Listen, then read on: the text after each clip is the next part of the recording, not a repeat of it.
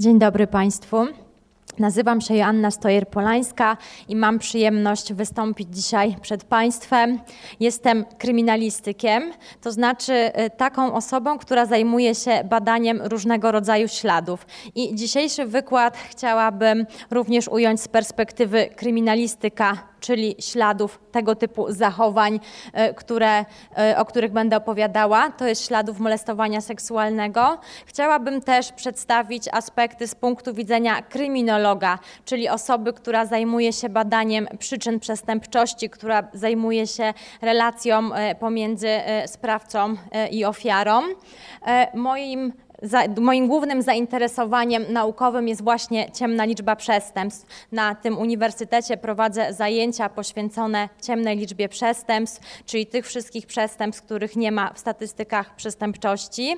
E, I dziś, dzisiaj również o wybranych zachowaniach z tej ciemnej liczby będę Państwu opowiadała. E, chodzi mi tutaj e, o przestępstwa przeciwko wolności seksualnej. No właśnie, w tytule pojawia się słowo czy słowa molestowanie molestowanie seksualne. Nie, dzisiaj, nie dalej jak dzisiaj rano słyszałam w jednym z programów informacyjnych, że ktoś został skazany za molestowanie seksualne. I tak się zaczęłam zastanawiać, e, z jakiego artykułu kodeksu karnego ten ktoś został skazany, e, bowiem coś takiego jak molestowanie seksualne w kodeksie w ogóle się nie pojawia. Mówię tutaj e, o kodeksie karnym. I też właśnie kilka uwag z perspektywy prawniczej prawnika chciałabym dzisiaj w tym wykładzie zawrzeć, właśnie dlatego, że często posługujemy się różnymi pojęciami, które występują w języku powszechnym, natomiast nie ma ich e, w języku prawnym. Te pojęcia się tam e, nie pojawiają, bądź też mają zupełnie inne znaczenie. Tu fragment na, na pierwszym slajdzie, fragment powieści Miłoszewskiego pod tytułem Gniew, gdzie pojawiły się właśnie te słowa takie jak e, gwałty, jak e, molestowanie, co świadczy o tym, że w języku potocznym takie sformułowanie jak najbardziej występuje. Też często spotykam się w języku potocznym z takim słowem jak morderstwo i niektórzy są bardzo zdziwieni, kiedy mówię, że w kodeksie karnym nie ma takiego typu zachowania. Mamy zabójstwo, możemy mieć zabójstwo ze szczególnym okrucieństwem, ale nie pojawia się takie sformułowanie. W języku potocznym jak najbardziej, tak, w powieściach, w kryminałach, w serialach, e, w wiadomościach telewizyjnych jak najbardziej takie słowa e, się pojawiają. E, stąd właśnie moje pytanie, tak, czym to molestowanie seksualne jest. E, kiedy przygotowywałam się do tego wykładu, pytałam swoich znajomych, co rozumieją pod tym pojęciem. I pytałam zarówno prawników, jak i funkcjonariuszy różnych służb mundurowych, jak i osób, które nie są związane z organami ścigania i wymiaru sprawiedliwości. E, I na początku takie zdziwienie. Przecież to jest oczywiste, czym jest molestowanie seksualne. W związku z tym pytałam, co konkretnie masz na myśli? Proszę o jakiś przykład zachowań. I z tym był już większy problem, żeby wyjaśnić, tak, czym, e, te, czym są te zachowania, e, które ktoś ma e, na myśli. Ja przedstawię dzisiaj kilka przepisów, które można użyć, które mogą być, z których zarzuty mogą być postawione osobom w konkretnych sytuacjach. Ja będę się również dzisiaj posługiwała takimi pojęciami jak sprawca i ofiara. I tak się składa w języku polskim, że sprawca jest płci męskiej, a ofiara płci żeńskiej E, natomiast e, nie, nie zawsze tak w życiu jest. Tak? Bywa, że sprawcą e, jest kobieta, ale tutaj częściej myślimy, że tym sprawcą jest mężczyzna, jak również sprawcą i zarówno ofiarą może być również dziecko. Z perspektywy kryminalistyka posługuje się właśnie pojęciem sprawca, ponieważ nie wiem, jak dane postępowanie karne się zakończy, o ile w ogóle takie postępowanie karne będzie się w sprawie toczyło. Y, stąd też właśnie y, takie pojęcia i pojęcie ciemnej liczby przestępstw. Ta ciemna liczba przestępstw obejmuje wszystkie zdarzenia, które nie są ujęte w statystykach policyjnych, czyli to będą te przestępstwa, które zostały popełnione, y, ale nigdy nie zostały zgłoszone bądź też zostały zgłoszone jako inne przestępstwa. E, jest możliwa sytuacja, kiedy osoba, która została zgwałcona, e, zgłasza kradzież której sprawca dokonał po czynie zgwałcenia i pomija tutaj ten fakt przestępstwa przeciwko wolności seksualnej w swoim zgłoszeniu. E, jest też możliwe, że ofiara nie wie, że jest ofiarą, że nie ma świadomości, że może zgłosić, e, że nie ma wiadomości prawnych, jak to zrobić, e, jak funkcjonuje świat procedur. Jest też możliwe, że coś będzie zgłoszone, ale nie zostanie wykryte albo zostanie zakwalifikowane inaczej, jako powiedzmy jakieś uszkodzenie ciała, albo jakaś forma znęcania, czy też naruszenia nietykalności cielesnej.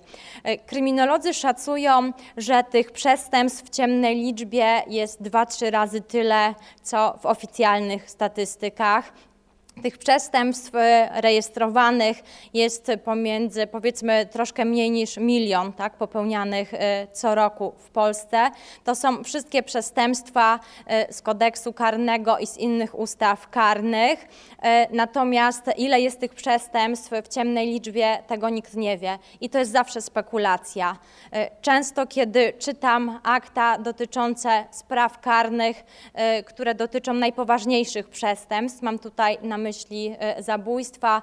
Często świadkowie pokrzywdzeni, którzy pojawiają się w tych sprawach, mówią również o innych przestępstwach, e, których byli ofiarami i których nigdy nie zgłosili. I bywają to drobne przestępstwa jak kradzieże, ale bywają to również pobicia, zgwałcenia e, i te przestępstwa w żaden sposób nie są odzwierciedlone w statystyce. Sfera przestępstw seksualnych ta jest szczególnie narażona na to, że nie będzie zawierała się w oficjalnej statystyce, bowiem e, wielu osobom może być bardzo trudno zgłosić fakt bycia ofiarą przestępstwa seksualnego. Jeśli to jest dorosły, to zazwyczaj ma świadomość tego, że jest ofiarą. Jeśli ofiarą jest dziecko, to tutaj możliwości zgłoszenia tego, że ktoś zrobił krzywdę, ktoś molestuje seksualnie, ktoś wykorzystuje seksualnie, no, ta możliwość zgłoszenia jest bardzo niewielka. E, czasami mówi się też e, o dobrej i złej ofierze, tak? Da, czy o łatwej ofierze. E, łatwa ofiara z perspektywy sprawcy to taka osoba, która nie zgłosi, gdzie sprawca może mieć takie duże poczucie bezkarności, tak, że nic się nie stanie, że nikt się nie dowie. Natomiast są też takie ofiary, e, które są e, bardzo medialne. Kiedy takiej osobie stanie się krzywda, e, to wiele osób będzie chciało pomóc. I dziecko z jednej strony jest ofiarą łatwą z perspektywy sprawcy, bo jest duża szansa, że nie zgłosi i się nikt nie dowie. Natomiast z drugiej strony, kiedy ta informacja już pojawi się u organów ścigania albo pojawi się w mediach, to zazwyczaj mamy tendencję, żeby współpracować współczuć. Tak? Jeśli to jest dziecko, jeśli to jest ktoś bezbronny, e, ktoś, kto w żaden sposób nie przyczynił się do tej sytuacji, to zazwyczaj wszyscy chcą pomóc i solidaryzują się z ofiarą. E, są też takie zdarzenia, e, kiedy niektórzy solidaryzują się ze sprawcą. Tak? I tutaj, kiedy mówimy o przestępstwach seksualnych, to jest to kwestia tutaj często bardzo wrażliwa, bo często nie potrafimy rozmawiać o przestępstwach seksualnych, tak, o tym, czym jest norma w seksualności. Zresztą to jest bardzo trudne do określenia, tak, czym ta norma jest i czym jest zachowanie normalne, a kiedy będziemy mówili o molestowaniu, tak, o jakiejś formie y, przestępczości y, seksualnej. E, mówiłam o ofierze, tak, ofiara przestępstw, które są zawarte w ciemnej liczbie, ciemnej liczbie przestępstw seksualnych, E, najczęściej nie zgłasza. E, w ogóle nie zgłasza faktu, e, że coś takiego się wydarzyło. Bywa, że boi się sprawcy, bywa, że się wstydzi, bywa, że wstydzi się organów ścigania, wstydzi się zgłosić dyżurnemu policjantowi, ale wstydzi się swoich znajomych, swojej rodziny, wstydzi się tego, że informacja ta być może zostałaby gdzieś upubliczniona w pracy. E, zdarza się tak, że ofiara chroni sprawcę. To może się wydawać e, absurdalne, ale przy przestępstwach seksualnych również e, jest taki mechanizm, kiedy ofiara usprawiedliwia sprawcę. E, może być również tak, że nie ma świadomości, że jest ofiarą, e, albo po prostu nie wierzy, e, że ktoś pomoże. Być może miała już jakiś kontakt z organami ścigania, być może komuś powiedziała, tak, ktoś odrzucił, wyśmiał, tutaj nie pomógł i te doświadczenia są negatywne. No, z perspektywy sprawcy, w ciemnej liczbie są te przestępstwa, za które nie ponieśli odpowiedzialności karnej. Mają takie poczucie e, tego, że sprawiedliwość niekoniecznie zostanie e, wymierzona. No i to nie jest dobrze, kiedy sprawca chodzi na wolności, kiedy tutaj ta sprawiedliwość nie została przywrócona. Może być tak, że sprawca nie ma poczucia winy, także tutaj w ogóle nie dostrzega, że to, co zrobił, było czymś złym. E, czasami postępowanie sądowe pozwala uświadomić takiej osobie, że tutaj jednak złamała, przekroczyła normy, nie tylko karne, ale również społeczne, kulturowe, normy moralne. A bywa tak, że sprawca do końca uważa, że został wyrobiony, sprowokowany, tutaj w żaden sposób nie poczuwa się do odpowiedzialności, a wręcz przerzuca odpowiedzialność na ofiarę. Taki mechanizm też jest często obserwowany przy przestępstwach e, związanych e, z przemocą, także przemocą seksualną w rodzinie. Tak, to ofiara czuje się winna, tak, to ofiara uważa, że źle postąpiła e, i w związku z tym tak, nie zgłasza oczywiście, a sprawca może mieć poczucie bezkarności. Wspomniałam, że będzie troszkę e, o przepisach i tutaj pierwszy przepis, e, który e, tutaj najbardziej chyba kojarzy się z przestępczością seksualną i ten przepis dotyczy zgwałcenia. Właśnie zgwałcenia, a nie gwałtu, bo również takie pojęcie jak gwałt w kodeksie karnym nie występuje w tym kontekście. I mamy tutaj dwa paragrafy, które nas w szczególności mogą interesować, mianowicie doprowadzenie innej osoby do obcowania płciowego i inne czynności seksualne. E, kiedy tutaj pytałam o opinię, czym jest to molestowanie, to większość osób mówiła, że chodzi o zachowania seksualne, na które ktoś e, nie wyraża zgody i które zazwyczaj są rozciągnięte w czasie. Tak jak przestępstwo znęcania się e, w zasadzie nie może być popełnione jednorazowo, tak żeby się nad kimś znęcać, to trzeba to robić przez jakiś czas, e, a nie jednym czynem. Tak również e, tutaj molestowanie może być odbierane jako przestępstwo, które ma pewną ciągłość w czasie. I część osób mówiła, że mamy zgwałcenie, i molestowanie, tak? przez molestowanie rozumiejąc właśnie e, inną czynność e, seksualną. E, molestowanie, jak tutaj wskazałam, tak, seksualne, natomiast przestępstwa przeciwko wolności seksualnej no niekoniecznie muszą być motywowane seksualnie. Tak? Z perspektywy sprawcy może chodzić o upokorzenie ofiary, o zdobycie jakiejś władzy nad osobą, która jest ofiarą przestępstwa, a niekoniecznie o ten aspekt aspekt e, seksualny. E, I przekleiłam do slajdu statystyki e, tutaj zaczerpnięte ze strony Komendy Głównej Policji, ile to tych przestępstw artykułu 197 kodeksu karnego pojawia się w poszczególnych latach. I z tych statystyk wynika, że w 2014 roku, jeszcze nie ma danych za 2015, chociaż zwykle koło października te dane były już publikowane, zostało wszczętych niecałe 2,5 tysiąca postępowań. To znaczy, że musiał ktoś przyjść i zgłosić fakt popełnienia przestępstwa, natomiast przestępstw stwierdzonych y, jest y, mniej, tak, prawie tutaj o, o połowę mniej, y, czyli takiej sytuacji, kiedy jest potwierdzenie, że do tego przestępstwa doszło. Tak, jestem głęboko przekonana, że tych zdarzeń, które są opisane w artykule 197 kodeksu karnego jest zdecydowanie większe. Jest zdecydowanie więcej e, niż widzimy e, w tej tabelce. Natomiast e, osoby, które są pokrzywdzone, tego nie zgłaszają. Z bardzo różnych przyczyn nie zgłaszają, stąd też ta ciemna liczba zapewne jest tutaj większa od tych danych, które są podawane w tabelach. E, i tutaj e, nie opierałabym się na statystykach. E, myślę też, że część osób nie zgłasza, bo boi się wtórnej wiktymizacji, czyli boi się takiej sytuacji, kiedy fakt zgłoszenia spowoduje dużo większą traumę niż e, samo to, że do przestępstwa doszło.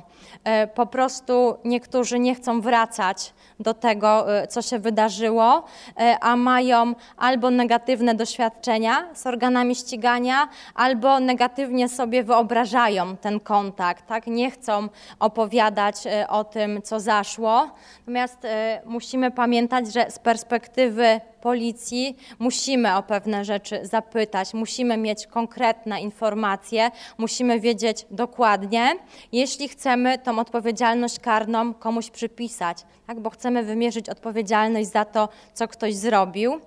A ta obawa przed wtórną wiktymizacją e, może być bardzo duża. E, też do tej wtórnej wiktymizacji może dojść e, nie tylko podczas faktu zgłoszenia zawiadomienia o przestępstwie, ale także w sądzie. Tak, opisywane są takie sytuacje, kiedy e, osoba, która została zgwałcona, otrzymywała takie pytania na sali sądowej, tak często też od adwokata oskarżonego, no, kiedy bardzo trudno było sobie poradzić tak, z tymi pytaniami i te pytania sugerowały, że to osoba pokrzywdzona jest winną temu, e, co się stało. E, być może to też funkcjonować właśnie jako stereotyp, ale może też powodować, e, że ofiary nie będą zainteresowane tym, żeby zgłaszać, tak? nie wierzą w taką formę pomocy, tutaj w tą reakcję prawnokarną. I też najczęściej nie mają wiadomości prawnych. Tak? Tutaj wykształcenie prawnicze tylko komplikuje rozumienie niektórych pojęć, a tak jak Państwu tutaj wypisałam, można się posługiwać bardzo różnymi pojęciami, bo pojawia się i pojęcie gwałtu, e, i pojęcie wykorzystania seksualnego, pojawia się takie pojęcie jak czyny lubieżne, czyny nierządne, czasami pojawia się takie pojęcie tak jak zły dotyk. E, i te pojęcia mogą być używane tak zarówno w kontekście seksualnym, e, jak i w kontekście nieseksualnym. I teraz pytanie, e, czyja perspektywa tutaj powinna się liczyć, tak? Z jakiej perspektywy powinniśmy oceniać, czy tutaj to było wykorzystanie seksualne, y, czy też to było tylko naruszenie nietykalności cielesnej. To wszystko będzie oczywiście zależało od konkretnej sytuacji, tak, od konkretnej osoby, która znalazła się w tej sytuacji, od konkretnego sprawcy, ale też pewnie y, od tego, jakimi normami te osoby się posługują, y, w jaki sposób tutaj oceniają zachowania innych. E, a te wszystkie, nie wszystkie z tych pojęć występują e, w kodeksie karnym. E, część się pojawia, a część jest opisana jako inne zachowania. Przy tym przestępstwie, które, którego treść już wyświetliłam z artykułu 197 kodeksu karnego, e, bardzo często pojawiają się pytania, jak ma wyglądać to obcowanie płciowe, tak? jak ma wyglądać e, właśnie stosunek e, i ten stosunek seksualny jak ma wyglądać tak z perspektywy sprawcy i z perspektywy ofiary. I czasami ofiara może nie chcieć uczestniczyć tak, w opowiedzeniu po raz kolejny tego wszystkiego, albo może nie być e, przekonana do końca, e, że to, co się wydarzyło, to już jest gwałcenie, albo jeszcze nie, albo jeszcze coś innego. A jeśli nie ma tej wiedzy prawnej, no to będzie się trudno poruszać e, w obrębie przepisów. Jest możliwe zgwałcenie dokonane przez osoby trzecie, jak również jest możliwe dokonanie, dokonanie zgwałcenia przez wykorzystanie chociażby chociażby przedmiotu. Tak? Takie zgwałcenia również były opisywane w literaturze. One często właśnie nie miały y, kontekstu seksualnego, a chodziło o to, żeby ofiarę poniżyć, żeby złamać y, wolę walki w takiej osobie. Tak chodziło o takie sytuacje, jak chociażby y, handel kobietami, kiedy kobiety były gwałcone nie po to, żeby sprawca osiągnął satysfakcję seksualną, tylko po to, żeby uświadomiły sobie beznadziejność swojej sytuacji sytuacji, że i tak nic nie mogą zrobić, że to ktoś sprawuje władzę nad nimi. Oczywiście chodziło o takie mechanizmy e, psychologiczne, ale niestety takie działanie e, było skuteczne. Pytanie, czy y, osoba musi się bronić, bo też znam takie sytuacje z akt, kiedy ta obrona była nie, nie, była bardzo wyraźna, albo wręcz y, ze strachu ktoś nie podejmował y, obrony, albo nie, nie było tego protestu, tak, w jakiś sposób bardzo widoczny, zaznaczonego. I to też właśnie jest pytanie, co w takiej sytuacji, tak, czy trzeba się bronić w każdy sposób, ryzykując, że sprawca może zrobić coś więcej, na przykład e, pozbawi życia albo tutaj doprowadzi do ciężkiego uszczerbku, e, czy też e, sam brak zgody wystarczy. Tak, oczywiście wystarczy sam brak zgody, bo to o to chodzi w tego typu przestępstwach, ale często ofiary nie mają tej świadomości. Przestępstwa mogą być również usiłowane. To znaczy, kiedy już z etapu przygotowania ktoś przychodzi do y, dokonania, ale to dokonanie y, nie następuje, ponieważ sprawca zatrzymał się na etapie usiłowania y, z różnych powodów. Tak, to też teraz, jak zwykła osoba, która nie zna tych różnic pomiędzy usiłowaniem, dokonaniem, przygotowaniem, tak, w jaki sposób e, ma mieć e, świadomość tej swojej sytuacji, tak, co właściwie się stało e, i jak to zgłosić. E, sprawca może używać różnego rodzaju e, przymus. E, to może być taki przymus bardzo klasyczny w sensie takich rozwiązań siłowych, w sensie zastosowania groźby, ale to może być również podstęp, to może być tutaj wykorzystanie bezbronności osoby albo nieświadomości ofiary. Może to być również przemoc fizyczna, przepraszam, psychiczna. Tak? To jest bardzo trudno udowodnić, ponieważ nie będziemy mieli materialnych śladów, które świadczą o, świadczą o tym, że do y, przemocy doszło. O motywacji wspominałam. No i wreszcie, kim jest sprawca? Tak, czasami funkcjonuje taki stereotyp y, gwałciciela, który pojawia się gdzieś w ciemnej ulicy nocą. Y, I oczywiście są sytuacje, kiedy sprawcą zgwałcenia jest obcy sprawca, ktoś, y, kogo ofiara wcześniej nie znała, ale są też sytuacje, kiedy ten sprawca jest kimś bliskim kiedy to jest rodzic wobec dziecka, e, albo e, kiedy to jest ktoś ze znajomych rodziców, jeśli ofiarą jest dziecka. E, znane są również przypadki, kiedy to dorosłe dziecko jest sprawcą zgwałcenia na rodzicu. Tak? I pytanie, czy w takiej sytuacji ktoś to zgłosi. Tak? Sytuacja, o której mówię, nigdy nie została oficjalnie zgłoszona, ponieważ ofiara nie chciała tego zrobić. Tak? No bo jak? Przeciwko y, synowi, przeciwko komuś, y, kto jest przecież tak bliski, a może być taka sytuacja. Jeśli sytuacja jest odwrotna, to znaczy dziecko jest ofiarą wykorzystania seksualnego, to też nie zawsze może zgłosić. Znam przypadek, kiedy dziecko było wykorzystywane seksualnie przez rodzica i to dziecko dopiero jako osoba dorosła zgłosiło ten fakt organom ścigania. Ta osoba dorosła w momencie zgłoszenia miała już swoje dorosłe dzieci, czyli przestępstwo zostało już dawno, już dawno się przedawniło, tak karalność e, przedawniła się i sprawca nie mógł ponieść odpowiedzialności, natomiast jak najbardziej e, można, można taki fakt przestępstwa zgłosić, ale tyle czasu potrzebowało to dziecko, żeby tutaj już jako dorosła osoba powiedzieć komuś e, o tym, że wiele lat temu była ofiarą wykorzystania seksualnego. E, chciałam jeszcze powiedzieć o takim sprawcy z internetu, bo coraz częściej taki sprawca się pojawia. Takie pytanie, czy to jest sprawca bliski czy obcy. Jeśli kogoś znamy przez Facebooka albo znamy kogoś y, przez maile, bo nam napisał, jaki jest, co lubi, y, ile ma lat, tak, czym się w życiu zajmuje.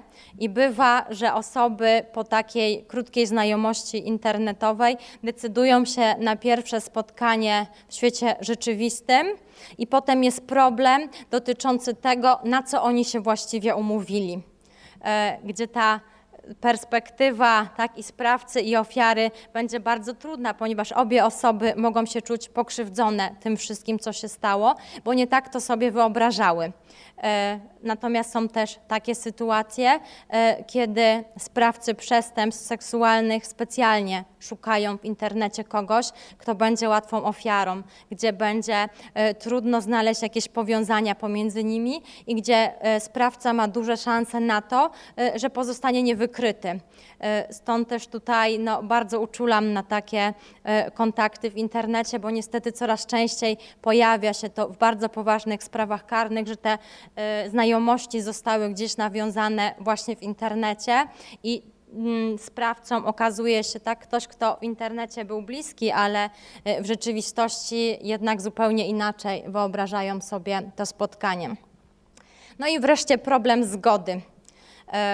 Y, przy molestowaniu seksualnym bardzo często podkreśla się, że tym molestowaniem, wykorzystaniem są takie czynności, na które się ktoś nie zgodził. E, zgoda musi być wyrażona przed. Tak? Zawsze przed, no trudno zgodzić się na coś po, chociaż często bywa, e, że no po ktoś nie zgłasza, w związku z tym zachowanie e, może być odebrane jako takie, na które ta osoba się zgodziła. Pytanie też, czego zgoda dotyczy. E, jak bardzo tutaj możemy zgadzać się na dysponowanie swoim ciałem. I znowu muszę się odwołać do takich e, bardzo trudnych i zapewne bardzo rzadko pojawiających się przypadków, kiedy ktoś łączy czynności seksualne z czynnościami autoagresywnymi. Tak, na ile tutaj można się zgodzić na to, żeby ktoś kogoś e, okaleczył, żeby ktoś kogoś skrzywdził, tak? Czy w ogóle można się zgodzić i pytanie, jeśli ktoś się zgodzi, to czy w tym momencie przestaje być ofiarą?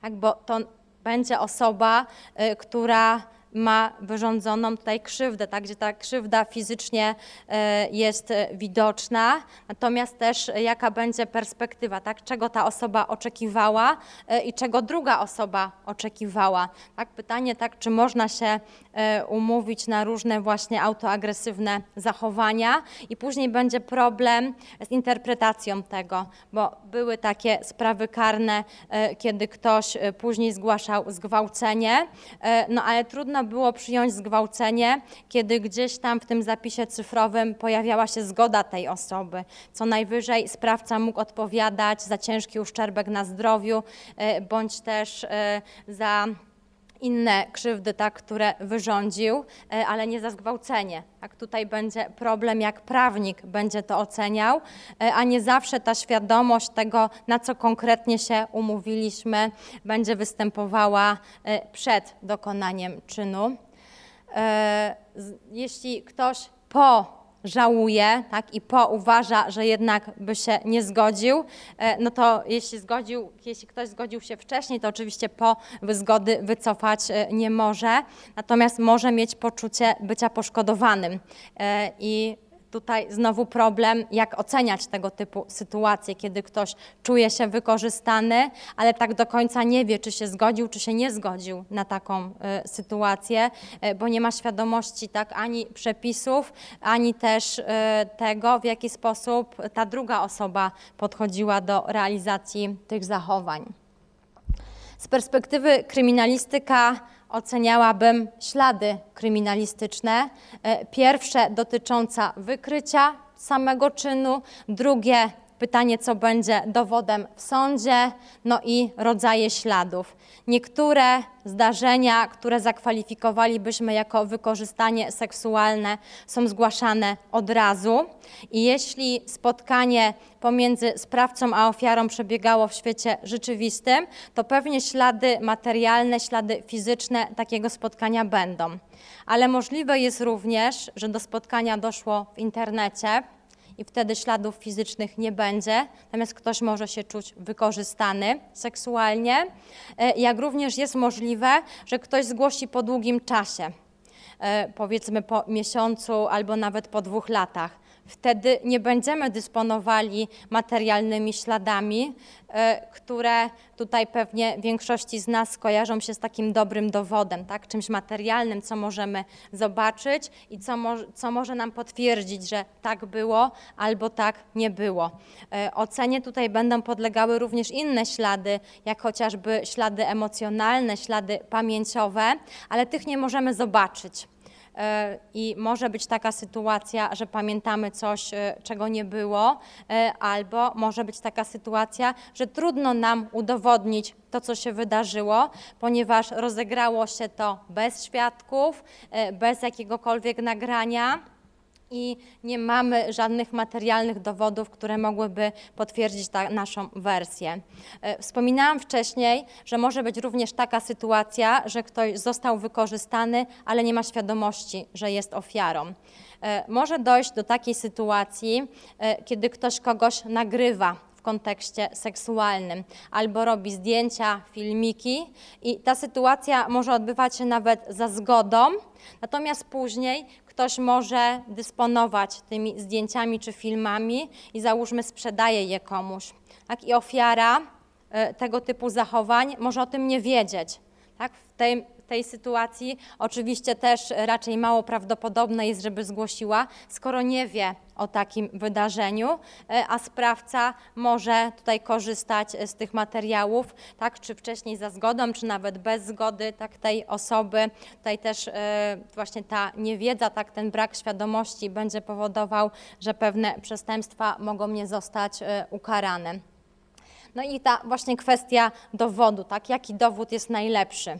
Y, czy taki dowód, który możemy zobaczyć pod mikroskopem, pewnie jakiś ślad biologiczny, tak, o którym biegły y, powie, że pochodzi od tej samej osoby, y, czy też nie pochodzi od tej osoby, czy też bardziej wierzylibyśmy zeznaniom świadka, komuś, kto mówi, tak, zostałem, czy zostałam wykorzystana seksualnie. Tak, pytanie, co ma większą wartość tutaj dowodową w ocenie składu orzekającego. E, kiedy badano przyczyny pomyłek sądowych w Stanach Zjednoczonych, to okazało się, że najwięcej pomyłek e, występuje dlatego, e, że świadek kogoś błędnie rozpoznał albo że dano tutaj wiarę wynikom okazania, czyli takiej sytuacji, kiedy świadek zdarzenia pokrzywdzony rozpoznaje sprawcę, bo okazuje się, że wcale nie pamiętamy tak dobrze, jak nam się wydaje. Możemy też pamiętać sytuacje, które nie miały miejsca. Natomiast bardzo trudno jest nie uwierzyć komuś, kto mówi, że jest ofiarą. Tak? To może być taka sytuacja, kiedy ofiarą jest y, osoba młoda, osoba, która w żaden sposób nie przyczyniła się do popełnienia przestępstwa i kiedy mówi, czy przed składem sędziowskim, czy tam w Stanach przed ławą przysięgłych, że jest ofiarą, to jak nie uwierzyć takiej osobie? Tak? Ta, mamy taką tendencję, y, żeby wierzyć. Y, z drugiej strony, jeśli no, jest taka sytuacja, że nie ma innych dowodów i nie będzie innych, to jak w tych sprawach rozstrzygać, żeby było sprawiedliwie, żeby nie zdarzyła się taka sytuacja, że sprawca nie poniósł odpowiedzialności, ale żeby nie było również tak, że ktoś, kto tego nie zrobił, odpowiedzialność karną ponosi. I w tej sferze przestępstw seksualnych y, to jest bardzo trudna kwestia, tak? jak rozstrzygać takie sprawy, y, kiedy nie mamy materialnych dowodów, kiedy nie mamy świadków, kiedy nie mamy nagrań. Y, kiedy mówi się o molestowaniu, czasami odnosi się do, to do pracy, i takie pojęcie jak molestowanie występuje w prawie, ale właśnie w prawie pracy, e, a nie w kodeksie karnym. E, czasami mówi się o wykorzystaniu, molestowaniu seksualnym w szkole, e, kiedy właśnie ofiarą ma być uczeń. Mówi się też o molestowaniu w kontekście wykorzystania krytycznego położenia ofiary, czyli wykorzystania takiej ofiary, która za bardzo nie ma możliwości przeciwstawienia się woli sprawcy. No i również tutaj e, wypisałam różne sporne kwestie, tak? Czy molestowanie bez kontaktu fizycznego jest możliwe? Tak, oczywiście, e, że są możliwe takie sytuacje, e, jak chociażby tutaj w sytuacji, kiedy ktoś podgląda. Również może być taka sytuacja, że osoby, które są podglądane w kontekście seksualnym, na przykład przy przebieraniu się w szatni, nie wiedzą o tym, że są podglądane, albo nie wiedzą o tym, że ktoś y, zrobi zdjęcia i później je gdzieś wykorzysta, sprzeda, tak wymieni się z kimś. E, występuje też takie zachowanie u niektórych ludzi jak ocieractwo, czyli specjalnie dążą do tego, żeby był kontakt fizyczny z innym człowiekiem, najczęściej w miejscach publicznych, gdzie e, jest duże zatłoczenie i to ma kontekst seksualny, ale większość osób tak tego nie odbiera. E, albo tego tak nie odbiera w kontekście seksualnym, albo nie chce tego tak odbierać, e, żeby nie zgłaszać, tak? bo w zasadzie niektórzy uważają, że nic takiego się nie stało. To, że ktoś tam e, był blisko nas, naruszył naszą przestrzeń, ale no jednak to za mało, żeby zgłosić, tak przynajmniej tutaj w ocenie niektórych osób. I właśnie również niektóre E, z tych zachowań mogą być, niektóre z tych działań właśnie dokonane przez sprawcę, jak chociażby e, zdjęcia czy filmy, mogą być wykorzystane komercyjnie e, i będzie chodziło tylko o pieniądze, a nie o kontekst seksualny, bo ktoś robi to dla kogoś i też ofiara może nie mieć tej świadomości, a jest seksualnie wykorzystana. Kolejny przepis mówi o wykorzystaniu bezradności, który wynika z tego, e, że ktoś jest e, chory albo niepełnosprawny intelektualnie. I też są mi znane takie sytuacje, e, kiedy czy dzieci, czy też osoby dorosłe no, nie miały świadomości tego, co zrobił sprawca, mówiły nawet o tym, czego sprawca dokonał, ale bez jakiegokolwiek tutaj kontekstu, żeby tutaj czuć się pokrzywdzonym. Tak, myślę, że też dlatego taki przepis został wprowadzony, bo to chodzi o to, że ktoś wykorzystuje tą bezradność innej osoby, ale z drugiej strony ta osoba może nawet wyrażać zgodę, tylko że to nie jest zgoda taka świadoma, tak? no bo jeśli tutaj nie ma zdolności do oceny całej tej sytuacji, no to jak może świadomie wyrazić zgodę na takie działania? E, mamy też taki przepis, który dotyczy wykorzystania zależności. E, o wykorzystaniu tego przepisu czasami mówi się w mediach, e, jeśli jakiś polityk wykorzystał swoją pozycję, czy też kiedy ktoś, pracodawca, tak, wykorzystał swoją pozycję wobec osoby podwładnej. Czyli chodzi o sytuację, kiedy ktoś wymusza zgodę E, poprzez właśnie to, że wie, że osoba jest w krytycznym położeniu, e, czyli też może mieć poczucie, że nie zgłosi, że będzie bezkarne, bezkarny, e, no i wykorzystuje tak, ten stosunek zależności. I za takie zachowania również ustawodawca przewiduje karę. No, pytanie, czy dużo osób będzie zgłaszać tak, no już w samym przepisie mamy zawartą informację, że ktoś jest w bardzo trudnej sytuacji e, i że pewnie będzie mu ciężko zgłosić, że e, tutaj ta sytuacja powoduje, że sprawca będzie się czuł bezkarny i że będzie wykorzystywał sytuację, w której znalazła się ofiara. Mamy też przepis, który dotyczy współżycia z osobą małoletnią poniżej lat 15. Tak czasami się zastanawiam, e, kto najczęściej popełnia tego typu przestępstwa, bo oczywiście może chodzić o sytuację, kiedy to osoba dorosła, osoba pełnoletnia podejmuje czynności seksualne z kimś, kto ma lat mniej niż 15, ale może być też sytuacja, e, kiedy załóżmy dwoje trzynastolatków podejmuje takie działania. E, no, trzynastolatek nie jest jeszcze zdolny do popełnienia przestępstwa, ponieważ granica odpowiedzialności karnej e, w Polsce to 17 lat, wyjątkowo 15. E, I kiedy ktoś ma lat 13, to może popełnić czyn zabroniony, ale nie może jeszcze odpowiadać za przestępstwo. I pewnie też często są takie sytuacje w praktyce, kiedy te obie osoby, które podejmują czynności seksualne, mają poniżej lat 15. Tak? I wtedy odpowiedzialności oczywiście im za to e, wymierzyć e, nie można. E, taki czyn jest czynem bezprawnym Często, kiedy e, pytam e, studentów o sytuację, kiedy legalnie można usunąć ciążę, to studenci podają za przykład sytuację, kiedy ciąża powstała w wyniku zgwałcenia. E, oczywiście tak, natomiast w przepisach jest informacja o tym, że chodzi o ciążę, która powstała w wyniku czynu zabronionego, czyli każdego zachowania, które zostało opisane w kodeksie karnym. Jeśli dwoje trzynastolatków podejmuje współżycie, to ich zachowanie jest również czynem bezprawnym i byłaby możliwość e, skorzystania z tych przepisów. E, do, tutaj do dnia dzisiejszego e, nie zostały one zmienione.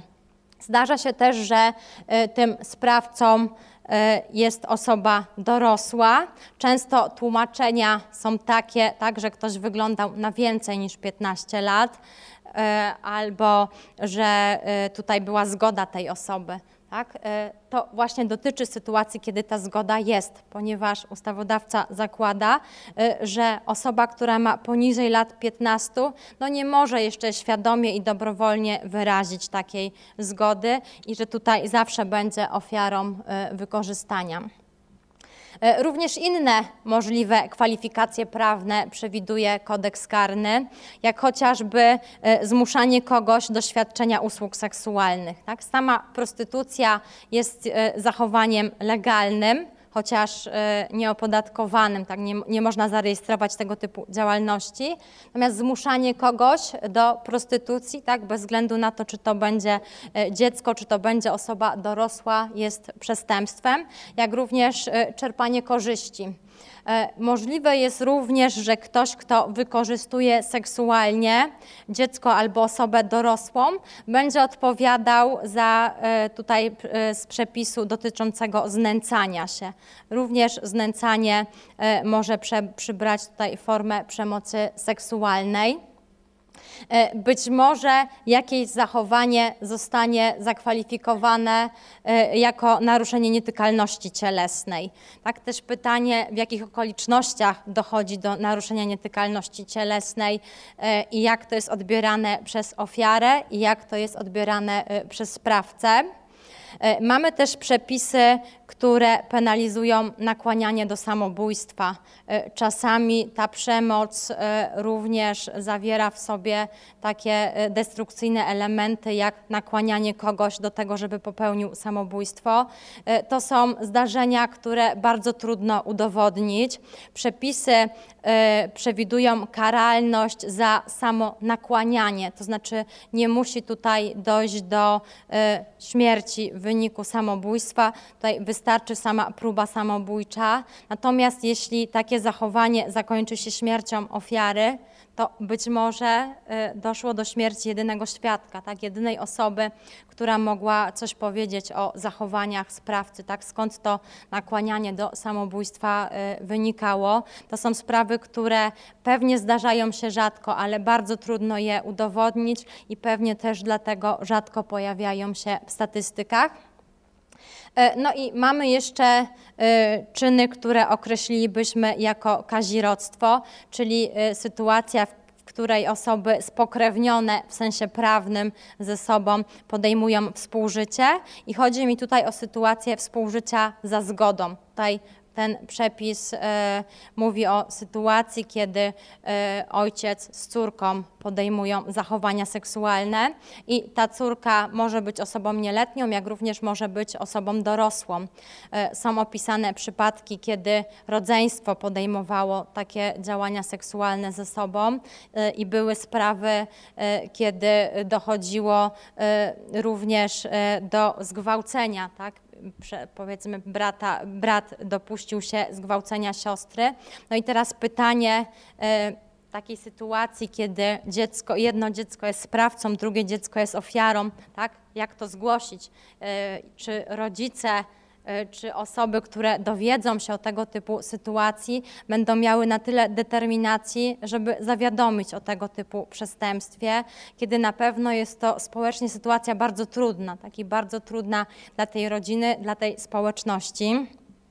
Opisano w Polsce przypadki kazirodztwa, które trwało przez wiele lat i rozpoczęło się jeszcze w czasach, kiedy e, córka była niepełnoletnia i trwało do momentu, e, kiedy była już osobą dorosłą, a pomimo to nie zgłaszała faktu, że jest wykorzystana seksualnie przez ojca, tak? bo tak być może nie wyglądało to z jej perspektywy, a z perspektywy osób, które wiedziały, no często osoby przyjmowały taką postawę, że lepiej się nie wtrącać, e, to nie nasza sprawa, tak, zachowania seksualne to jest sfera intymna, sami powinni zdecydować, są dorośli albo prawie dorośli i tutaj nikt nie był zainteresowany zgłaszaniem tego typu przestępstw. Natomiast stojąc z boku, na pewno powiedzielibyśmy, że to było molestowanie, że dochodziło do wykorzystania seksualnego, bo trudno zakładać, że taka zgoda była świadomie, dobrowolnie wyrażona, ale w takich sytuacjach trudno prowadzić postępowanie karne. E, no i dyskryminacja i molestowanie pojawia się wreszcie w prawie pracy. Tak, kiedy to pracodawca podejmuje takie zachowania e, wobec pracownika, które mogą mieć kontekst seksualny, ale nie muszą mieć takiego kontekstu. No i musimy je ocenić zarówno obiektywnie, czyli czy osoby, które stoją z zewnątrz, oceniłyby coś takie, takie dane zachowanie jako molestowanie, y, czy też jako y, molestowanie, czy dyskryminację, ale i subiektywnie, tak, jak to wyglądało z perspektywy osoby, która jest pokrzywdzona, jak i z perspektywy osoby, która dokonała y, tego typu zachowania. No i też przedstawiłam Państwu, jak to wygląda w ujęciu prawników, natomiast no, jestem jestem przekonana, że no, większość ludzi nie ma takiej wiedzy i nie jest im ta wiedza e, potrzebna.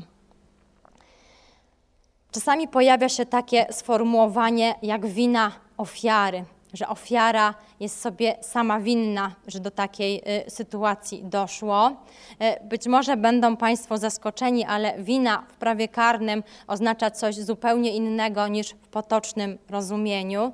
Tak, wina, y, osoba, która ponosi winę, to dotyczy takiej osoby, która mogła się w danej sytuacji zachować zgodnie z normami prawa karnego, ale tego nie zrobiła. Natomiast w sensie społecznym często ta wina mylona jest ze sprawstwem albo z jakimś rodzajem prowokacji.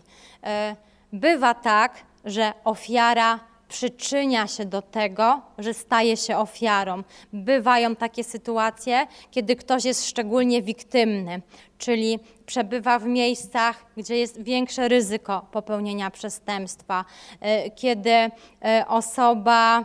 Mm, no tutaj y, wyznacza albo nie wyznacza granic innym osobom, tak, swojej tutaj również, e, także w kontekście swojej e, wolności seksualnej, ale to w żaden sposób nie zdejmuje odpowiedzialności za to, co robi sprawca. Tak? I często mówimy właśnie o winie w takim sensie społecznym, natomiast w sensie prawnokarnym E, ofiara nie może odpowiadać e, za to, co zrobił sprawca. Tak? I nawet jeśli e, ofiara w jakiś sposób ułatwiła popełnienie przestępstwa, tak? bo tak bywa, to nie zdejmuje to odpowiedzialności ze sprawcy. Więc myślę, że również w tej kontekście wtórnej wiktymizacji osoba, która jest ofiarą wykorzystania, molestowania seksualnego, obawia się tego, że to ona zostanie uznana winną tak? nie w sądzie, y, tylko właśnie w swoim otoczeniu. Tak? Co pomyślą sąsiedzi, co powiedzą w pracy, y, jak to będzie wyglądało, jak inni ocenią tą sytuację. I myślę, że tutaj ofiary bardzo obawiają się tej reakcji społecznej. Czytałam ostatnio o ciekawym eksperymencie tak? i chciałabym, żeby Państwo wyobrazili sobie parę, e, mężczyzna, kobieta, którzy się kłócą e, i którzy są w bliskiej relacji fizycznej ze sobą. To znaczy tutaj e, naruszają swoją nietykalność cielesną i widzimy taki rodzaj szarpaniny, tak? Nie wiemy o co chodzi, nie znamy tych ludzi. I w pierwszej sytuacji ta pani mówi: Nie znam pana, a w drugiej sytuacji: Po co za ciebie wyszłam? Scenka jest dokładnie taka sama, tak? ta scena, którą ludzie mieli oceniać, tylko słowa, które padają, są inne. Jak sądzicie, jak ludzie ocenili tych ludzi, tak? W pierwszej i w drugiej sytuacji. W tej sytuacji, kiedy e, pani powiedziała, po co za ciebie wyszłam, tak tutaj bardzo silny przekaz, że para jest małżeństwem. W związku z tym większość osób podejmowała decyzję, żeby się nie wtrącać. To nas nie dotyczy, niech załatwią to między sobą. E, oni są dorośli, niech sami podejmują decyzje. E, pewnie też e, funkcjonują takie stereotypy e, dotyczące pewnych czynności, które, pewnych czynności seksualnych, które w małżeństwie, jak, których ktoś może się domagać w małżeństwie. Oczywiście jest możliwe, że małżonek zgwałci drugiego małżonka e, i tutaj samo zawarcie małżeństwa nie powoduje, że ktoś wyraża jakąkolwiek zgodę na działania seksualne, ale tak to często jest postrzegane, tak? bo w tej sytuacji po co za ciebie wyszłam? Ludzie nie reagowali. Ludzie byli bardziej skłonni do pomocy, kiedy pani mówiła: Nie znam pana kiedy była sugestia, że to jest jednak jakiś obcy sprawca. Tak? A sytuacja i w tym pierwszym filmiku i drugim wyglądała dokładnie tak samo. Natomiast ludzie dopowiadali sobie kontekst, że jeśli w małżeństwie to wolno, jeśli to obcy sprawca, to nie. Tak więc pewnie też y, mamy jakieś stereotypy, jakiś rodzaj tutaj myślenia y, o tym, y, co wolno, a co nie w konkretnych sytuacjach i nie odnosimy tutaj tego problemu do uzyskania zgody. Tak, że zawsze tutaj trzeba uzyskać zgodę na działania, szczególnie w kontekście seksualnym. E, wspominałam też o rodzajach ofiary. Tak, kiedy ofiarą wykorzystania seksualnego jest dziecko, najczęściej nie ma świadomości prawnej, tak w ogóle nie rozumie całej tej sytuacji, e, nie ma możliwości zgłoszenia, no bo jak to zrobić? E, zdarzały się takie sytuacje, kiedy bardzo małe dzieci były ofiarami zgwałcenia, tak, dzieci, które miały kilka miesięcy. Tak? Nie jest możliwe, żeby takie dziecko zgłosiło fakt zgwałcenia i nie zawsze E, rodzic będzie tym zainteresowany, tak? w szczególności jeśli rodzic jest sprawcą albo rodzic zna sprawcę, bo to była właśnie taka sytuacja, kiedy zostało zgwałcone sześciomiesięczne dziecko przez e, konkubenta matki. Tak? To albo matka wypiera tego typu wiadomości, tak? albo nie chce widzieć, że do takiej sytuacji y, doszło.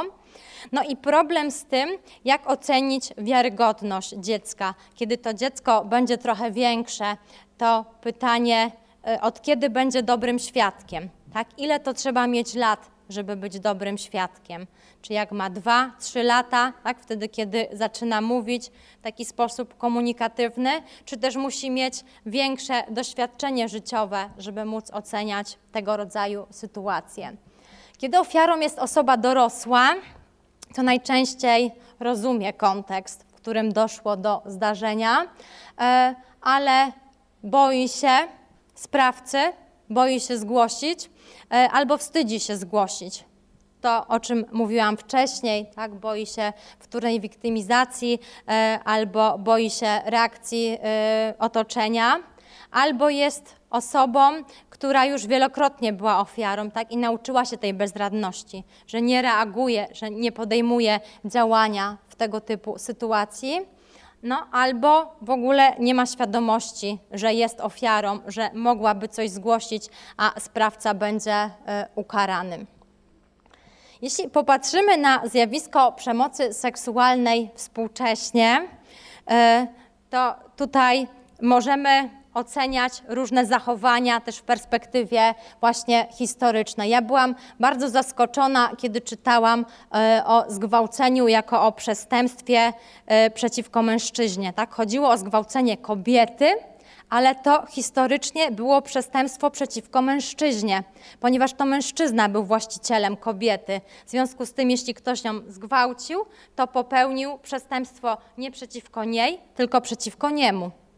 Tak, dzisiaj taka perspektywa w naszym kręgu kulturowym jest oczywiście nie do przyjęcia e, i kobieta tutaj absolutnie nie może występować jako łup wojenny, ale tak kiedyś było. Zresztą taki był też sposób zawierania małżeństwa, tak, poprzez e, porwanie. Myślę, że tutaj te normy się bardzo zmieniły i w tym zakresie możemy obserwować spadek przemocy seksualnej. Zresztą Steven Pinker twierdzi, że żyjemy w najbardziej spokojnych czasach, że w naszych czasach przemocy jest najmniej. E, tutaj analizował historię człowieka, ile osób w wyniku różnego rodzaju przestępstw odniosło szkody, czy też e, tutaj poniosło śmierć. I wychodzi mu tutaj z analiz, że żyjemy w bardzo spokojnych czasach i w czasach, kiedy też zmieniła się nasza wrażliwość, e, kiedy zmieniła się nasza wrażliwość w stosunku do dzieci, chociażby w kontekście stosowania przemocy e, i nasza wrażliwość w kontekście chociażby zwierząt. Tak? Zwierzę nie jest rzeczą, a kiedyś było w ten sposób e, traktowane. E, i też zmienia się ciężar dowodu, tak, tego jak, w jaki sposób trzeba udowodnić, że do przestępstwa seksualnego doszło, bo pytanie, takie jakie już postawiłam wcześniej, tak, komu będziemy wierzyli bardziej, tak, komuś, kto twierdzi, że nie jest sprawcą, czy osobie, która twierdzi, że jest ofiarą. Tak? I często będziemy musieli podejmować te decyzje w sytuacji, kiedy nie mamy pewności, kiedy nie mamy y, innych danych. Natomiast ta przemoc seksualna y, jest dalej pewnego rodzaju tabu. Na pewno widzieliście różnego rodzaju gry komputerowe, y, gdzie można zabijać swoich przeciwników i gdzie ma się kilka żyć, gdzie występują y, no, różne postacie, mniej i bardziej drastyczne i można dokonywać aktów przemocy. Natomiast chyba nie ma gier, tak przynajmniej mam taką nadzieję, gdzie można gwałcić gdzie ta nasza postać mogłaby dokonywać przestępstw seksualnych, tak? Czyli dochodzi do takiej sytuacji, że może zabijać, ale nie może dokonywać zgwałcenia, bo to jest e, jednak jakaś tutaj norma, której nie chcemy przekroczyć. Tak to też tak trochę paradoksalnie, no bo jeśli można y, kogoś zabić, no to tutaj y, trudno zrobić jeszcze coś więcej. Natomiast myślę, że tutaj to jest takie tabu, które no nieprędko, jeśli w ogóle kiedykolwiek zostanie przełamane. I jeszcze o konsekwencjach, tak? kiedy ktoś jest ofiarą molestowania, wykorzystania seksualnego, e, to przede wszystkim jest to sytuacja bardzo trudna dla tej osoby. E, I ta osoba na pewno przeżywa to zdarzenie. Może to być e, rodzaj bardzo silnej traumy, może tutaj spowodować, że ta osoba będzie chorowała na depresję, ale może być silna presja, żeby wyprzeć tego typu zdarzenie, żeby o tym nie mówić. E, I to dotyczy również bliskich osób, które są pokrzywdzone. Także pokrzywdzone osoby o tym nie mówią, ale również bliscy nie chcą o tym słuchać. Tak, nie chcą słuchać, bo to jest bardzo trudne, bo musieliby przyznać, że ktoś jest pokrzywdzony, że być może nic nie zrobili, że być może y, nie chcieli zareagować, E, ale gdyby sobie uświadomili tą sytuację, to być może najtrudniejsze byłoby to, że również możemy być ofiarą. Tak? A nie lubimy myśleć o tym, że moglibyśmy się stać ofiarą. Więc z perspektywy otoczenia lepiej myśleć, że to ofiara spowodowała tego typu zdarzenie, że sprowokowała. No bo jeśli by ta ofiara miała być niewinna, tak niewinna w takim rozumieniu społecznym, to znaczy, że może się to przytrafić każdemu. Tak? Że to się może zdarzyć w różnych sytuacjach życiowych i niekoniecznie trzeba szczególnie ułatwiać pewne zachowania sprawcy. E, bardzo dużo, funkcjonuje bardzo dużo e, mitów dotyczących właśnie przestępstw seksualnych, więc ten rodzaj e, wsparcia społecznego no jest tutaj bardzo wątpliwy. Tak? Bardzo mało wspieramy ofiary tego typu przestępstw. Przy przestępstwach seksualnych, przy, u, oso u, osób, które są ofiarami przestępstw seksualnych, pojawia się również ryzyko popełnienia samobójstwa. Tak? I to ryzyko jest większe niż przy innego rodzaju przestępstwach, no bo i trauma jest bardzo duża. Te czynniki ryzyka popełnienia samobójstwa no nie zostały jeszcze zbadane. Tutaj ciągle jest jeszcze bardzo dużo do zrobienia w tym obszarze, ale zdarza się, że osoba, która jest ofiarą przestępstwa seksualnego, podejmuje próbę samobójczą. Mnie najbardziej z perspektywy kryminalistyka martwią te sprawy, kiedy osoba wykorzystana seksualnie podejmuje próbę samobójczą i ta próba kończy się śmiercią, bo tym momencie być może e, już kończą się nasze możliwości udowodnienia, że coś się stało, tak? bo już tego nie będziemy wiedzieli, e, a być może e, nie będzie żadnych śladów materialnych, które wskazywałyby na ten typ zachowania, albo nikt tego nie będzie badał zwłaszcza jeśli były jeszcze jakieś inne czynniki ryzyka samobójstwa u takiej osoby. Więc tutaj też duży obszar, który wymaga jeszcze zbadania, ale to bardzo trudne badania, tak? bo jak badać e, takie trudne sytuacje społeczne, jak to badać e, w takich warunkach eksperymentalnych, tak? jak zrobić taki e, eksperyment, co człowiek zrobiłby w takiej sytuacji. Są również znane przypadki, kiedy ktoś, kto był ofiarą przestępstwa seksualnego, później staje się sprawcą. E, ofiara, która nie doświadczyła żadnego rodzaju pomocy, ze strony bliskich, ze strony społeczeństwa, później staje się sprawcą. I to można zobaczyć na przykładzie niektórych znanych y, przestępców y, seksualnych, tak to mówię tutaj o takich bardziej znanych medialnie przykładach, ale czasami widzę to też w aktach spraw, kiedy ktoś odpowiada y, za zabójstwo, kiedy odpowiada za używanie przemocy wobec innych ludzi, to gdzieś tam pojawiają się informacje o tym, że ten sprawca kiedyś był ofiarą. Tak, i był ofiarą przestępstwa, które nie zostało zgłoszone, y, gdzie również trudno było, sobie, było, było, bardzo trudno pogodzić się z tym wszystkim, było to trudno wyjaśnić, gdzie nikt nie pomógł, gdzie nikt nie wsparł tego człowieka i później pojawia się sprawca. Tak? I ten sprawca, e, który był kiedyś ofiarą, no też pytanie, jak później taką osobę osądzić, tak, żeby było sprawiedliwie, kiedy wcześniej tej sprawiedliwości e, zabrakło. Więc konsekwencje e, u ofiar przestępstw seksualnych, które nie zgłaszają faktu popełnienia przestępstwa mogą wynikać z tego, że nie mają zaufania do służb mundurowych, a kiedy ktoś nie ma zaufania do służb mundurowych, to zwykle też nie ma poczucia bezpieczeństwa. Y, taki ktoś, kto ma poczucie zagubienia, poczucie lęku, y, tak, poczucia, że nikt nie pomoże, też jest łatwą ofiarą, tak? I może się okazać, że tym bardziej ten ktoś będzie narażony na to, że stanie się ofiarą przestępstwa seksualnego. Więc tutaj te przyczyny i skutki mogą na siebie oddziaływać. E, wspomniałam wcześniej o mitach. No właśnie, czy wykorzystanie, molestowanie seksualne to marginalne zjawisko? Jeśli popatrzymy na statystyki przestępczości, no to nieszczególnie dużo mamy zdarzeń tego typu. Gdybyśmy popatrzyli i na te przestępstwa, tak zliczyli przestępstwa zgwałcenia, innej czynności seksualnej, kazirodztwa, e, wykorzystania bezradności, tak, wykorzystania krytycznej sytuacji, no to nie będzie to szczególnie dużo zdarzeń. Tak? Pytanie, ile pojawiło się naprawdę, tak? ile tych zdarzeń, ile tych czynów zostało popełnionych i nie zostało zgłoszonych. Tak? Więc pytanie, czy to rzeczywiście dotyczy tylko jakiegoś niewielkiego odsetka populacji, y, czy też być może tych ofiar jest dużo więcej y, i tylko nie ma to odzwierciedlenia w statystykach. Y, mitem jest również sytuacja, mitem jest również przekonanie, że to, że ktoś się nie broni, to znaczy, że się zgodził.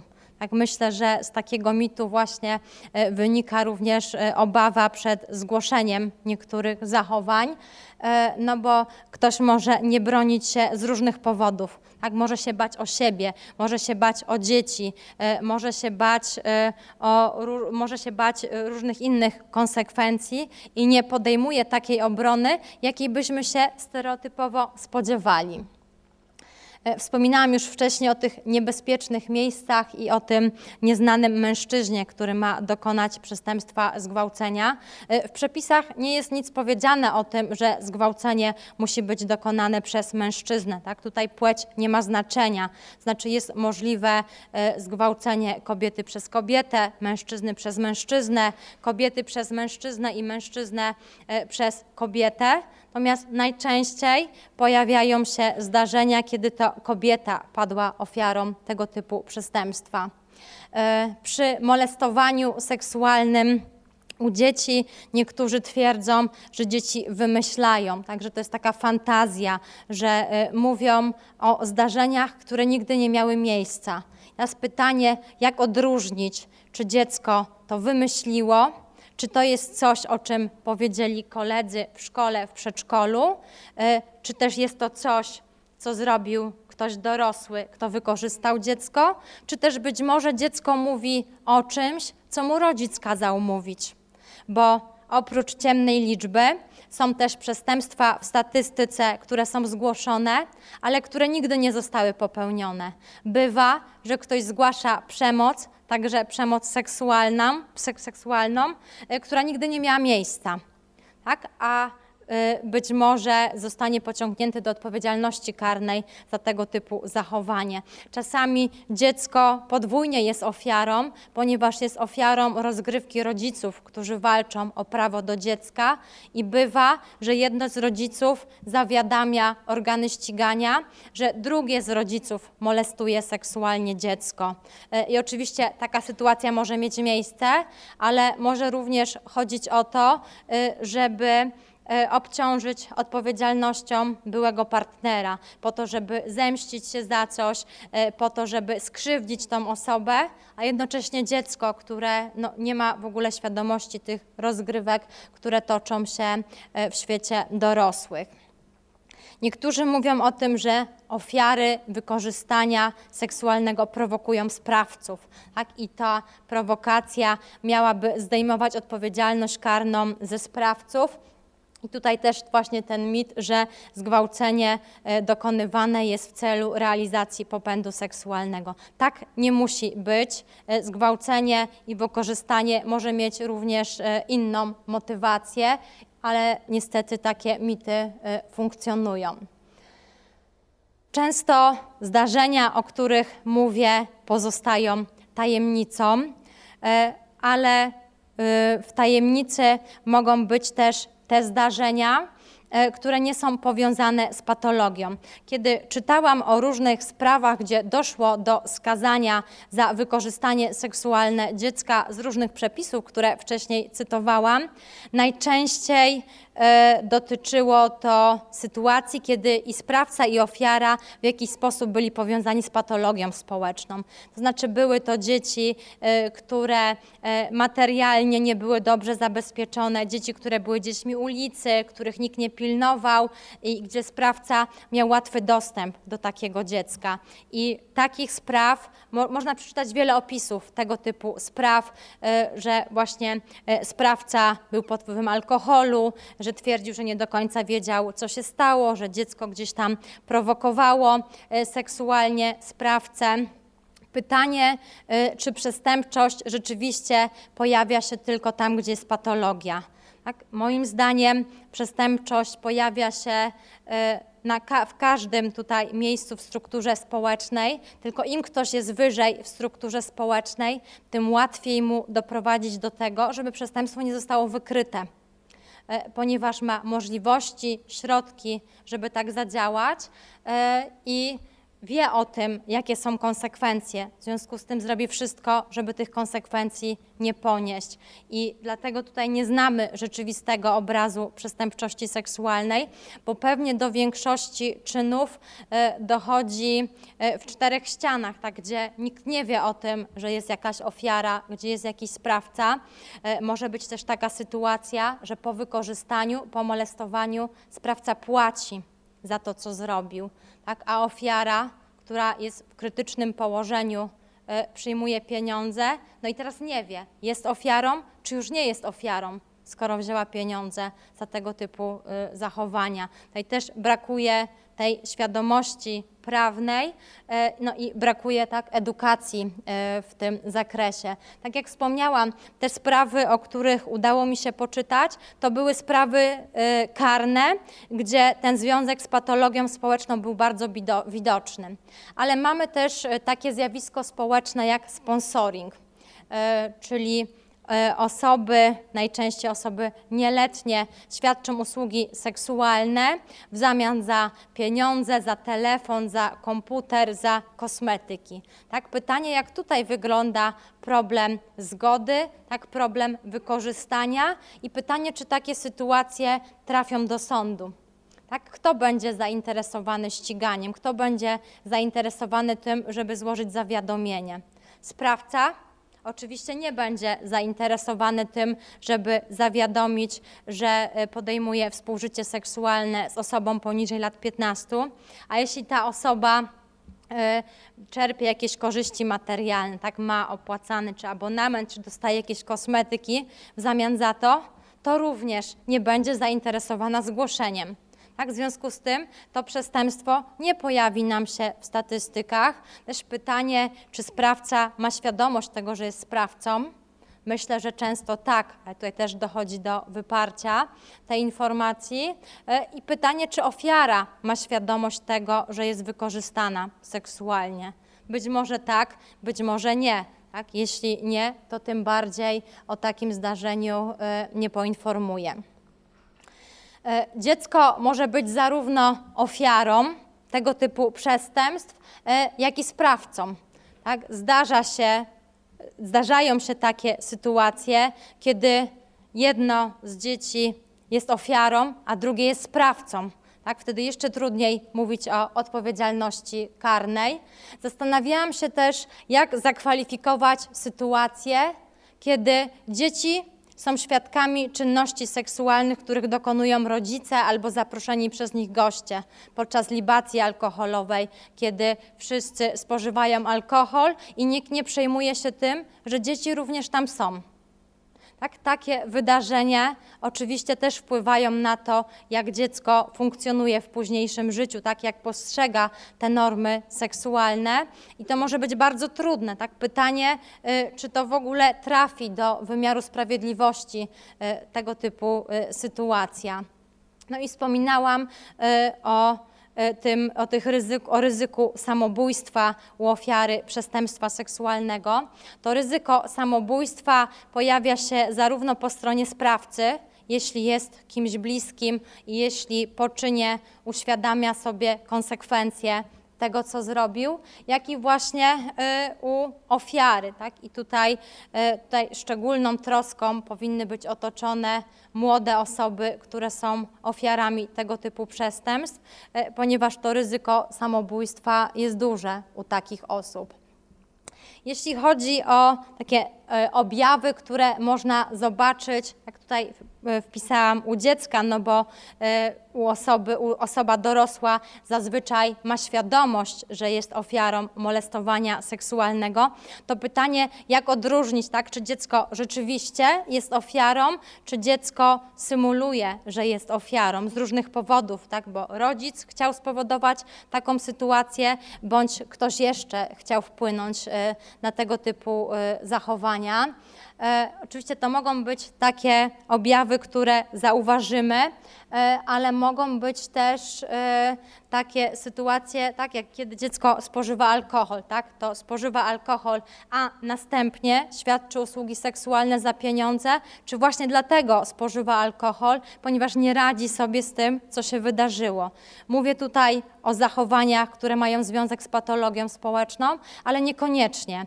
E, tutaj e, czytałam wyniki dotyczące badań samobójstw wśród młodych osób w Polsce, to większość z nich nie wywodziła się z patologii. Tak? To były osoby, które wywodziły się z dobrych domów, natomiast brakowało tam pozytywnych relacji emocjonalnych. Tak? Nie było tego ciepła, nie było miłości, dziecko nie miało tej, tego poczucia e, bezpieczeństwa, e, ale nie były to domy, które nazwalibyśmy patologią. Stąd też e, bardzo trudno jest na podstawie samych takich objawów tak przesądzić, czy ma miejsce wykorzystanie. Są też takie sytuacje, e, kiedy społecznie komuś trudniej zgłosić. Tak? Pytanie, komu trudniej zgłosić fakt bycia wykorzystanym? Kobiecie czy mężczyźnie? To kobiety częściej zgłaszają przestępstwa seksualne i częściej zgłaszają, e, że są ofiarami przemocy. E, być może rzeczywiście częściej są ofiarami, ale być może mężczyźnie trudniej zgłosić. Tak? Ja spotkałam się e, ze zgłoszeniami, kiedy mężczyzna zgłaszał fakt, e, że został wykorzystany seksualnie przez innego mężczyznę. Natomiast nie spotkałam się z zawiadomieniem, że mężczyzna został wykorzystany seksualnie przez kobietę. Tak, pewnie takie sytuacje też mają miejsce, ale w statystykach bardzo rzadko ma to swoje odzwierciedlenie. Tak, bo myślimy też tutaj stereotypowo właśnie pod względem e, płci, że jeśli zgłasza mężczyzna, e, to być może zamiast e, postrzegania go w charakterze ofiary, będzie postrzegany w charakterze sprawcy. Tak, tego nie wie. Jeśli rzeczywiście jest ofiarą, to może mieć duże obawy przed tym, żeby zgłosić. E, czasami mówi się o takim zachowaniu seksualnym, e, które ma postać e, pedofilii. Tak? Słowo pedofil też często występuje w języku potocznym, natomiast czym innym jest w języku tutaj medycznym. Pedofil to osoba, która wykorzystała seksualnie dziecko. Natomiast może być taka sytuacja, kiedy ktoś nie ma takiej preferencji seksualnej właśnie wobec dzieci, ale nie było innej ofiary. Tak? I przez ludzi taka osoba nazywana jest pedofilem, natomiast pedofilia u takiej osoby nie będzie rozpoznana, bo dziecko było ofiarą zastępczą. Może być taka sytuacja i pedofil najczęściej kojarzy się z mężczyzną. Tak? Pytanie, czy pedofilem może być kobieta? Kobieta, która seksualnie wykorzystuje dziecko, albo obce, jeśli jest opiekunką, albo swoje własne. Tak? Pytanie, czy dowiemy się o tego typu zdarzeniach kilka spraw, kiedy opiekunka do dziecka e, została oskarżona o wykorzystanie seksualne dziecka, pewnie znajdziemy w literaturze i pewnie znajdziemy też sprawy, e, kiedy sprawcą e, była matka. Natomiast to jest coś, co nam sobie trudno wyobrazić. Także ktoś, kto powinien się opiekować, ktoś, kto szczególnie powinien się opiekować dzieckiem, e, dopuszcza się takiej relacji seksualnej tak, w tym kontekście. Więc myślę, że tutaj też e, może to zjawisko być niedoszacowane i na pewno nie będzie miało e, swojego odzwierciedlenia w statystykach. Czy tutaj występuje takie zjawisko, jak predystynacja ofiar, czyli że ktoś jest bardziej narażony na to, że stanie się ofiarą przestępstwa seksualnego? E, pewnie tak. Są takie sytuacje, kiedy ktoś szczególnie może paść ofiarą, bo e, ma pracę związaną z tym, e, że tutaj nie może się spodziewać pomocy od nikogo, że pracuje gdzieś w nocy, gdzie musi przekraczać właśnie jakieś ciemne obszary nocą, e, ale to pewnie tylko część przypadków, tak, dotyczy takiej sytuacji, e, bo tak naprawdę każdy może paść ofiarą tego typu przestępstwa, no i nie trzeba nic szczególnego zrobić żeby tak się stało. W związku z tym też e, trudno mówić o przerzucaniu odpowiedzialności na ofiary. Tak? W sensie prawnokarnym na pewno nie da się tak zrobić, natomiast w sensie społecznym czasami tak się dzieje, że tutaj próbuje się przerzucić odpowiedzialność na ofiary, tak? bo ktoś się nie tak ubrał, e, bo ktoś był nie w tym miejscu, co trzeba, bo ktoś wybrał takie, a nie inne towarzystwo. Oczywiście bywa tak, że ktoś ułatwia, natomiast to nie zdejmuje odpowiedzialności ze sprawcy za takie działania.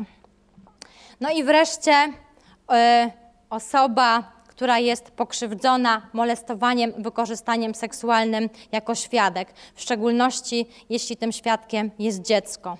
Tak? Jak to jest z tą naszą pamięcią?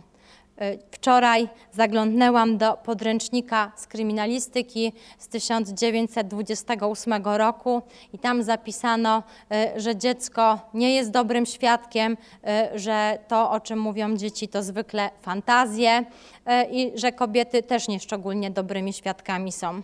Więc pewnie takie mity gdzieś tam funkcjonują, tak jak to postrzega rzeczywistość. I pytanie, czy to, o czym dziecko mówi, rzeczywiście miało miejsce, kiedy dziecko znajduje się w roli ofiary, e, bo to może być sytuacja bardzo trudna do udowodnienia.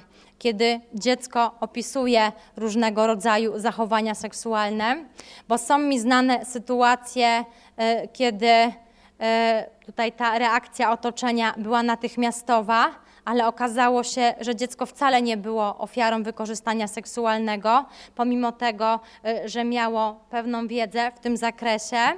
Taką wiedzę tutaj zapewne, taką wiedzę mogli się podzielić i, i koledzy, tak, i tutaj dostęp do internetu również mógł to spowodować, jak i takie sytuacje, kiedy dziecku się nie wierzy. Y, no bo nie ma żadnych dowodów na to, że tak się stało, ma, w sensie, że nie ma żadnych materialnych dowodów na taką seksualną aktywność sprawcy. Zresztą tutaj nie zawsze y, ta informacja o tym, że ktoś jest ofiarą, będzie na tyle szybko, żeby w ogóle była możliwość zabezpieczenia tego typu śladów.